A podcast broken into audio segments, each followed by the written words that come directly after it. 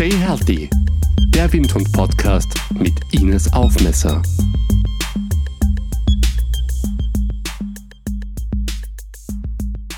Hallo und willkommen zum Windhund-Podcast. Bei mir ist heute Christoph Schlick und seine Lebensaufgabe ist es, anderen dabei zu helfen, ihren Sinn im Leben zu finden. Ich spreche mit Christoph über Glück, Glück auch in der Arbeit zu finden, den eigenen Sinn im Leben zu finden und den Monkey Mind, die inneren Affen. Christoph, du bist Experte für Sinn und Werte, aber wie wird man eigentlich zu so einem Experten für so ein spezielles Thema? Indem man lebt und sein Leben beobachtet. Natürlich, indem man sich auch ein bisschen mit Theorie beschäftigt. Ich mich mit Viktor Frankl und seinen Ansätzen, aber schon mein ganzes Leben äh, habe ich mich mit sowas beschäftigt, einmal mehr, einmal weniger. Und natürlich, indem man selber auch im Leben herausgefordert wird und sich immer wieder fragen muss, was ist einem wichtig. Und du hast ja ein sehr spannendes Leben hinter dir. Vielleicht magst du uns ein bisschen von deinen Anfängen erzählen, was deine Familie gerne gehabt hätte, in welche Richtung du gehst und in welche Richtung du dann gegangen bist. Ja, also ich komme aus Graz und aus einer Familie, wo mein Vater war Anwalt, meine Mutter Apothekerin und es war irgendwie so klar der Weg vorgezeichnet, auch für mich eigentlich sehr selbstverständlich, dass ich Anwalt werde. Und ähm, der Papa hatte schon das Büro so eingerichtet und mein Schreibtisch war schon fertig. Mhm. Aber ähm, ja, dann habe ich mich doch anders entschieden. Und zwar? Ähm, ja, ich bin so Ende der Schulzeit draufgekommen über einen Besuch in einem Kloster, dass mich dieses Leben in einem Kloster auch interessieren würde und bin in ein Benediktinerkloster eingetreten mit 19 und habe dann Theologie studiert und bin zum Priester geweiht worden und habe in Summe 24 Jahre in dem Kloster verbracht. Und waren es auch schon der Sinn und die Werte, diese Thematiken, die dich damals beschäftigt haben? Oder ist es erst nach dem Austritt aus dem Kloster wiedergekommen? Also ich glaube, man kann nicht in ein Kloster eintreten, ohne über den Sinn des Lebens nachzudenken mhm. und ohne zu sagen, was ist dir wirklich wichtig, möchtest du das und so. Und das war auch ein Grund der Entscheidung, nach 19 Jahren im Kloster in etwa mir zu überlegen, na, es ist vielleicht doch nicht das, was ich möchte oder das, was wir gemeinsam wollen von der Gemeinschaft her. Und äh, das war dann auch meine Entscheidung, mich zuerst mal beurlauben zu lassen, wieder auszutreten. Mhm. Und wie ist es dann für dich weitergegangen? Ähm, ja, ich habe ein Jahr so ein Sabbatical Year gemacht und ich hatte schon viel früher Viktor Frankl kennengelernt. Da war ich 16 und habe dann auch eine Ausbildung in Logotherapie gemacht mhm. in Deutschland bei Frau Dr. Lukas. Und sie hat mich dann auf die Idee gebracht, doch in Salzburg oder irgendwo in Österreich etwas zu gründen, wo ich Menschen mit meiner Art und Weise äh, die Lehre von Viktor Frankl weitergeben kann. Du hast jetzt oft von Viktor Frankl gesprochen, vielleicht ist das nicht jedem ein Begriff. Was ist denn so die Lehre des Viktor Frankls? Also der Viktor Frankl ist, muss man zuerst vielleicht einmal sagen, einer der drei großen österreichischen Gründer einer psychotherapeutischen Schule. Mhm. Sigmund Freud, Alfred Adler und Viktor Frankl. Und Viktor Frankl ist deshalb so berühmt, weil er auch das Konzentrationslager überlebt hat. Mhm. Er musste ins Konzentrationslager, hat dort seine Familie verloren äh, und hat aber schon vorher seine Lehre formuliert. Und sein Kernthema ist, äh, wenn ich weiß, wofür, dann kann ich mich entwickeln. Also meine Werte, mhm. Äh, die sind ganz, ganz wichtig. Und auf der anderen Seite, jeder Mensch hat einen gesunden Kern, er nennt das geistige Person, der nicht krank werden kann, der nicht gestört sein kann, der in uns allen lebt und der sich immer wieder neu entwickelt. Du hast es jetzt eh schon angesprochen, diesen gesunden Geist. Ich finde, das ist ein total schönes Bild, zu wissen, dass gerade das Innerste von uns, dieser Geist, äh, immer gesund ist. Und du hast auch ein Buch zu dem Thema geschrieben und das heißt Schick die Affen spielen. Was, was für Affen sind denn das?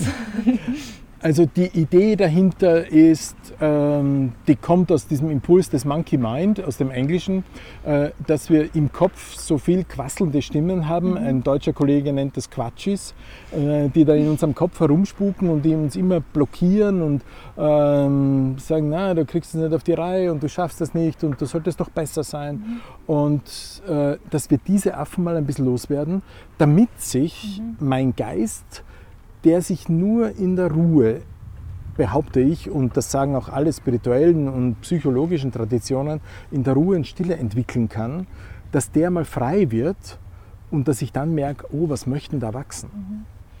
In der heutigen Zeit ist es ganz schwer, eigentlich ruhig zu werden. Wir sind umgeben von Informationen überall. Wir haben dauernd ein Handy bei uns, äh, über das wir kommunizieren, Informationen bekommen. Äh, können wir heutzutage überhaupt noch zur Ruhe kommen? Aber eindeutig können wir. Ja. Also können sowieso.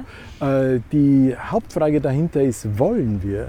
Ähm, wenn wer zu mir kommt und sagt, ich habe keine Zeit, dann sage ich, sag's bitte anders. Sag, Mhm. es ist mir nicht wichtig.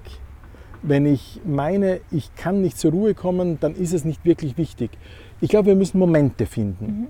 Die spirituellen Ratgeber sagen, ja, m- 20 Minuten in der Früh und am Abend meditieren. Das stimmt, das ist auch meine Klostererfahrung. Aber in dem Normalgebrauch, wenn ich ein paar Minuten am Tag so Fenster schaffe, Ja. dann ist schon viel gewonnen. Wie könnte man das denn auf die Arbeitswelt umlegen? Gerade da ist es ja so, viele Menschen arbeiten gar nicht nur die acht Stunden, viele arbeiten viel mehr, sind ständig unter Druck, im Stress. Kann man da ähm, Zeitfenster finden, um runterzukommen? Es gibt einen deutschen Redner und Coach, der sagt, äh, es ist so ähnlich wie wir atmen am Montag in der Früh ein so, und dann geht es die ganze Woche durch und am Freitag atmen wir aus und dann haben wir den Samstag-Sonntag-Stress, das ist wieder so. Ähm, mein Tipp ist, jeder soll seinen Rhythmus finden über den Atem, aber ich meine damit auch Pausen. Äh, Wir können uns, und wenn es nicht anders geht und wenn wir das Handy immer brauchen, dann geben wir doch in unseren Kalender ein, alle zwei Stunden soll es Bing machen und ich mache eine Minute Pause, wo ich runterfahre. Ähm, Wenn mir das gelingt, wenn das ein Rhythmus wird, den ich irgendwie für mich erreiche, äh, dann wäre schon viel gewonnen.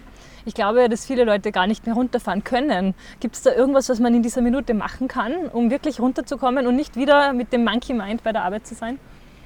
Ja, ähm, das, was auch in den Tipps äh, ja kommt, äh, ist eine, die Hilfe ist die Natur. Weil die Natur lebt uns einen Rhythmus vor. Besonders bei uns, wo wir Jahreszeiten erleben, wo wir Tag und Nacht erleben können, ähm, wo wir wachsen und wieder verblühen und eingehen äh, erleben, ist, schau auf die Natur und schau ein bisschen, ähm, es, dein System fährt in Bezug zur Natur runter. Davon bin ich ganz, ganz überzeugt. Äh, Und wenn mir nicht mehr gelingt, als dass ich ein Foto anschaue oder meine Augen zumache und mich erinnere, wie war es im letzten Urlaub am Meer oder wie ist ein Sonnenaufgang und es ist heute so modern, Achtsamkeitstraining, Bewusstseinsförderung zu machen.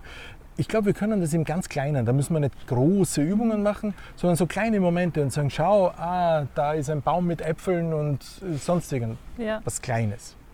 Schön. Ich möchte mit dir noch mal ein bisschen über den Sinn des Lebens reden. Und ich habe mich gefragt, warum wollen die Menschen eigentlich diesen Sinn überhaupt finden? Was ist es im Menschen, das, das ihn danach suchen lässt? Ähm, die berühmte Warum-Frage, auf die es keine Antwort gibt. ähm, ich glaube, dass die Urkraft, die uns antreibt, ich nenne das Sehnsucht.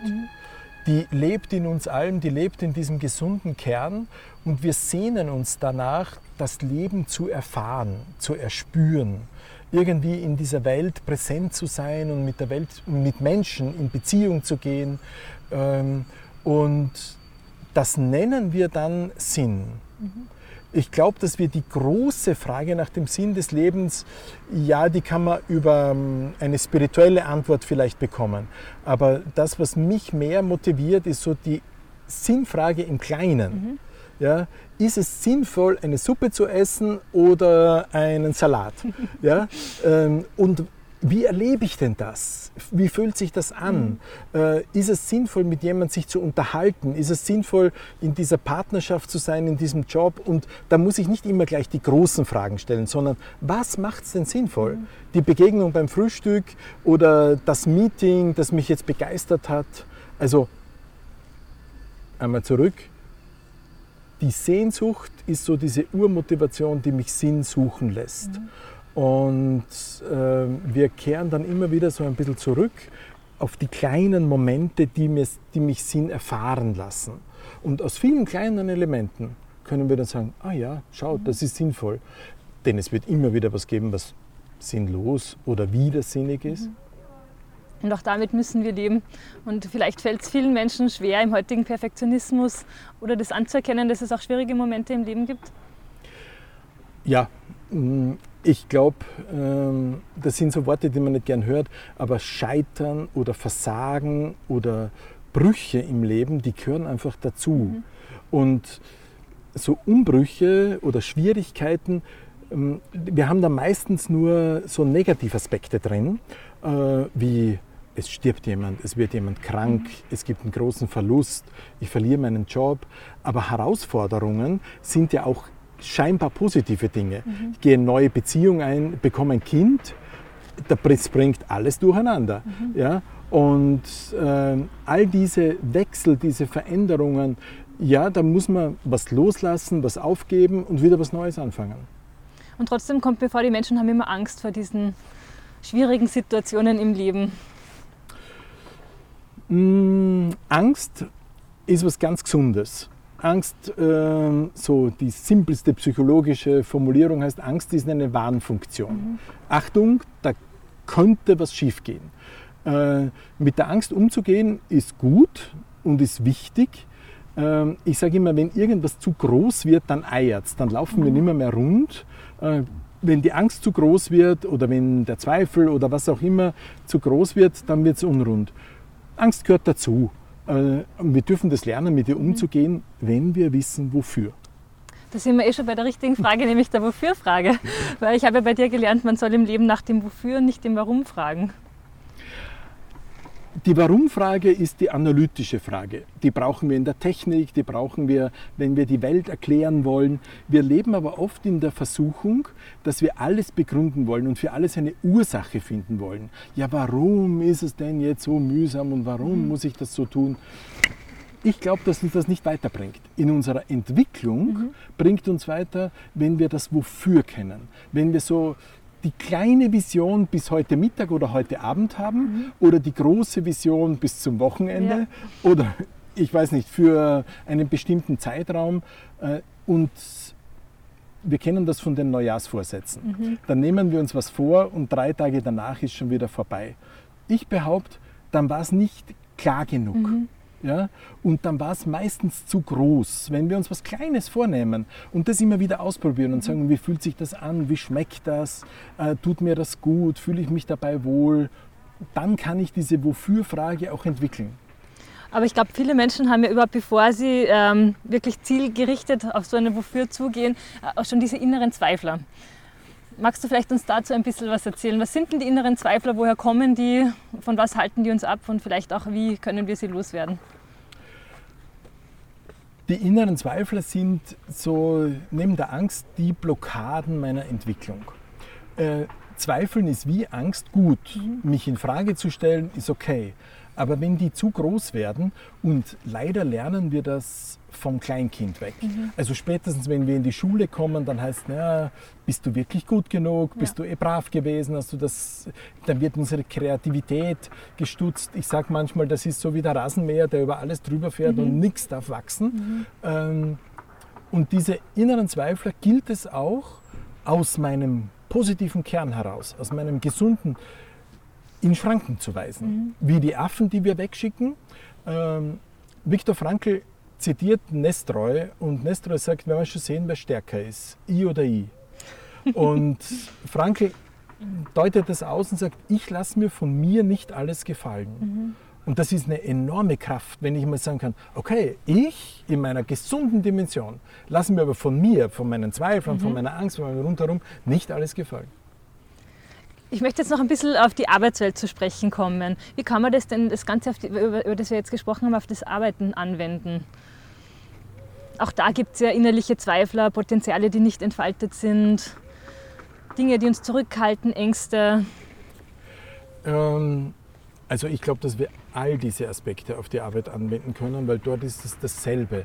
Äh, ich ähm, verstehe den Menschen nie so gesplittet in mhm. Arbeit und restliches Leben. Diesen Begriff Work-Life-Balance, mhm. den kann ich gar nicht leiden. Okay. Denn ja, leben wir nicht beim Arbeiten oder mhm. leben wir nur, wenn wir nicht arbeiten? Was sagt dann eine Hausfrau und Mutter? Mhm. Was ist mit der? Guter Punkt. Guter Punkt, ja.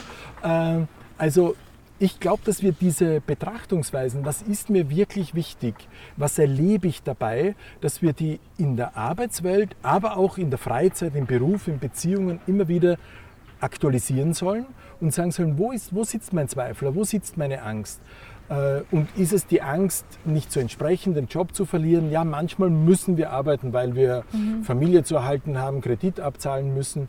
Äh, und trotzdem steht das dafür, ist das wirklich gut, was ich da mache und baut mich das auf? Mhm. Oder zumindest, wenn die Arbeit manchmal ein bisschen mühsam und zäh ist, was ja vorkommen soll, habe ich so mal gehört, mir geht es oft so oder immer wieder so, äh, dann kann ich sagen, okay, und zumindest das, was da überbleibt, mein Gehalt, den ich bekomme, der ermöglicht mir ja dann etwas. Der ermöglicht, dass meine Kinder Spaß mhm. haben oder der ermöglicht mir einen Urlaub. Äh, das kann es ja auch schon sein.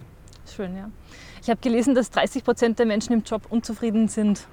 Warum sind so viele so unzufrieden? Woher kommt denn diese innere Unzufriedenheit? Ich glaube, dass das vor vielen Jahren noch ganz anders war, wo vielleicht auch jeder froh war, einen Job zu haben oder sich nicht so viele Gedanken darüber gemacht hat, diesen Sinn im Job vielleicht nicht so gesucht hat. Was glaubst du? Wieder eine Warum-Frage. Mhm. Äh, Wieder die ich, falsche Frage. Äh, nein, nicht die falsche Frage, mhm. aber die Frage ist, können wir sie wirklich analysieren? Da können wir jetzt viele Umfragen machen und so weiter.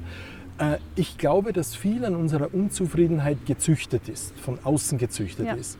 Und vom Stress von außen, du musst entsprechen, du musst, also dein Auto ist, auch wenn es erst eine Woche alt ist, alt, wenn sich der mhm. Nachbar ein neues kauft. Mhm. Ja? Stimmt. Äh, ja? Also da kann es das neueste Modell sein und trotzdem ist mhm. es schon eine Woche älter. Das heißt, wir, wir leben so unter diesem Diktat dessen, was von uns gefordert ist, äh, was immer alle von uns wollen. Ähm, ich zitiere da gern den Sokrates, ja? der ähm, täglich auf den Markt geht und nichts kauft. Und dann werden irgendwann einmal fragen ihn Leute dort, hast, wieso gehst du denn eigentlich auf den Markt? Was, was tust du da? Und dann sagt er, ja, ich freue mich über all das, was ich nicht brauche schaffen wir es, unsere Anspruchshaltung, was wir denn vom Leben erwarten, wir dürfen schon was erwarten, mhm. aber ist das echt, das, was wir erwarten, oder wird uns das aufoktroyiert mhm. oder eingeredet oder so? Hm, und dann werden wir unzufrieden. Du als Benediktinermönch hast ja unter dem Leitsatz Ora et Labora gearbeitet. Was hat denn Arbeit auch mit Glücklichsein zu tun oder wie kann man das Glück in der Arbeit finden? Glück ist ähm, zitiere ich noch den Frankl dazu, mhm. Erfolg. Also Erfolg. Glück ist die Folge von etwas.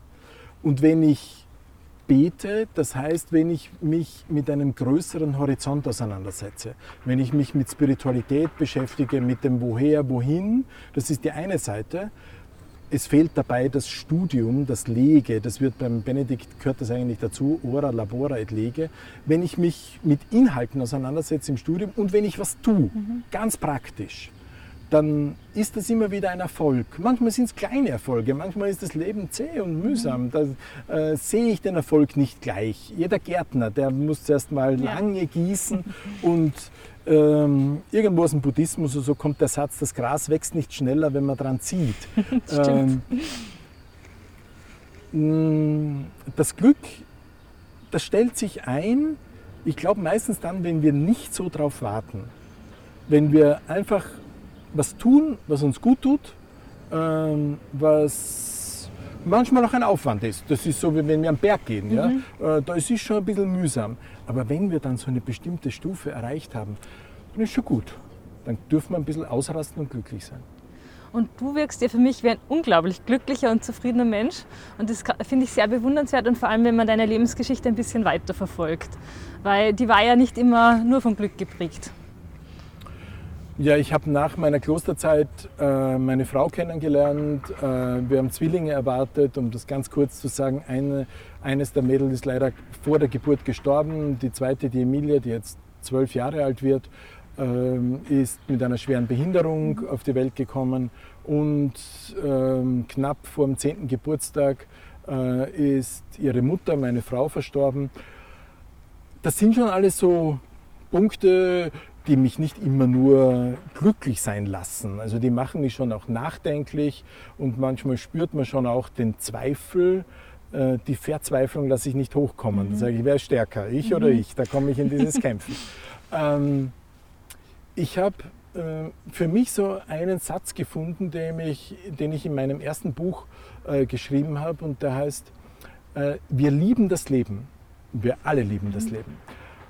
Aber wenn wir draufkommen, dass noch viel mehr das Leben uns liebt, und das ist etwas, das manche Menschen nicht spüren, weil sie sich keine Zeit nehmen dafür, weil sie da nicht hinfühlen wollen. Aber ich bin überzeugt, ich bin wirklich überzeugt, auch in Krankheit, auch in einer schwierigen Arbeitssituation, auch in einer zerbrochenen Beziehung, dürfen wir feststellen, dass das Leben uns liebt. Und dann verändert sich die Perspektive. Und das ist ein Training, das ja, gilt es fast jeden Morgen in der Früh, sich ins Bewusstsein zu rufen und zu sagen, wow, schau, der Tag ist wieder da, für mich. Mhm. Schön. Und ich habe das Gefühl, wenn man so auf Instagram ähm, Menschen folgt, dass, dass es überhaupt nur noch darum geht, nach dem Glück zu streben. Aber darf man auch einmal unglücklich sein? Gott sei Dank. Gott sei Dank. Gott sei Dank ist nicht alles immer so Eitelwonne. Mhm. Ja, jetzt, wenn ich hier sitze, möchte ich schon davon was ausstrahlen. Aber es gibt auch die Tage, wo ich ja. ein bisschen mit grantigem Gesicht durch die Welt gehe äh, und mit mir selber nicht ganz eins bin oder mir denke, na, wofür eigentlich? Ja, also warum habe ich mir ziemlich aus meinem Wortschatz äh, verbannt? Aber ich stelle auch mal die Frage, weiß ich jetzt wofür? Ja. Ich möchte jetzt nochmal den Bogen zur Arbeit äh, machen. Wie kann ich denn als Arbeitgeber ein, ein, ein glückliches Umfeld schaffen? Oder kann ich das überhaupt? Oder ist eigentlich eh jeder für sein eigenes Glück verantwortlich? Nein, ich glaube, dass ich gerade auch als Arbeitgeber eine sehr große Verantwortung habe. Ähm, ich mache als Arbeitgeber grundsätzlich ein Angebot an meine Kunden und an meine Mitarbeiter. Mhm. Und ist dieses Angebot in irgendeiner Form wertvoll? Ähm, also bringt mich das weiter äh, oder geht es nur um die Gewinnmaximierung bei oder von irgendjemandem? Das ist schon auch okay. Also man darf schon auch was erwirtschaften mhm. dabei, aber grundsätzlich geht es auch darum, wie wertvoll ist mein Arbeitsplatz, wie wertvoll ist das Produkt, das ich verfolge oder der geistige Inhalt, den ich kreiere. Und wenn ich sage wertvoll, dann meine ich damit, ist es für irgendwen wichtig und kann das auch wichtig werden für den einfachsten Mitarbeiter. Mhm. Ähm, es gibt diese berühmte Geschichte aus dem Mittelalter, mit, äh, wo auf einer Baustelle für einen großen Dom geht der Bauherr, vielleicht der Bischof, durch den Steinbruch. Mhm. Äh, und da klopft einer an einem Stein und der, der, sagt, ja, was tust du denn da? Da sagt er, Steine behauen. Und der nächste, was tust du? Ja, ich klopfe da auch und behaue einen Stein. Und dann kommt er zum dritten und sagt, was tust du denn da? Staubig und Schweiß mhm. äh, rinnt ihm herunter. Und er sagt, ich baue an der Kathedrale. Also selbst die einfachste Arbeit, wenn die ein Wofür hat, etwas Großes, dann kann da was gelingen. Und das ist oft Aufgabe auch des Arbeitgebers. Du bist ja selber Arbeitgeber. Wie schaffst du das bei deinen Mitarbeitern? Manchmal besser, manchmal weniger gut. äh, aber ähm, wir, wir haben natürlich ein Thema, dieses sinnerfüllte Leben äh, und Menschen zu begleiten, Menschen auszubilden, ähm, da fällt es leichter, mhm. als wenn ich am Fließband stehen müsste und, äh, oder wenn ich jemanden anleite, am Fließband zu stehen. Das gehört auch dazu. Also wir profitieren ja alle auch von dieser sehr einfachen Arbeit. Die gelingt aber leichter, wenn ich ein Wofür erkenne. Glaubst du, dass es einen Zusammenhang zwischen dem äh, Glücklichsein der Mitarbeiter und dem Erfolg des Unternehmens gibt? Unbedingt. Also äh, ich glaube, dass wenn die Mitarbeiter, ähm, also ich kann jetzt keine Studien nennen, aber es gibt amerikanische Studien dazu, äh, je zufriedener, je erfüllter Mitarbeiter in einem Unternehmen sind, desto mehr gelingt es dem Unternehmen äh, zu bestehen, aber auch sich gut zu entwickeln. Und eines der Kriterien, wie man ein gutes Unternehmen ähm, einstufen kann, ist ja auch, welche Fluktuation ist in den Mitarbeitern. Und äh, wenn sich Mitarbeiter in einem Unternehmen wertvoll, geschätzt fühlen, wenn sie verstehen, wofür sie da oder und woran sie mitarbeiten, dann werden sie keinen Grund sehen, das Unternehmen zu wechseln. Stimmt. Wir kommen eh schon langsam zum Ende und jetzt habe ich noch eine Frage an dich. Und zwar, du gibst ja sehr vielen Leuten Tipps. Was ist denn der beste Tipp, den du je bekommen hast? Das ist eine gute Frage. Ähm, jetzt als erstes fällt mir ein, ähm, lebe deine Leichtigkeit. Mhm. Ich bin schon auch jemand, der sehr ernst und sehr schwer sein kann. Mhm.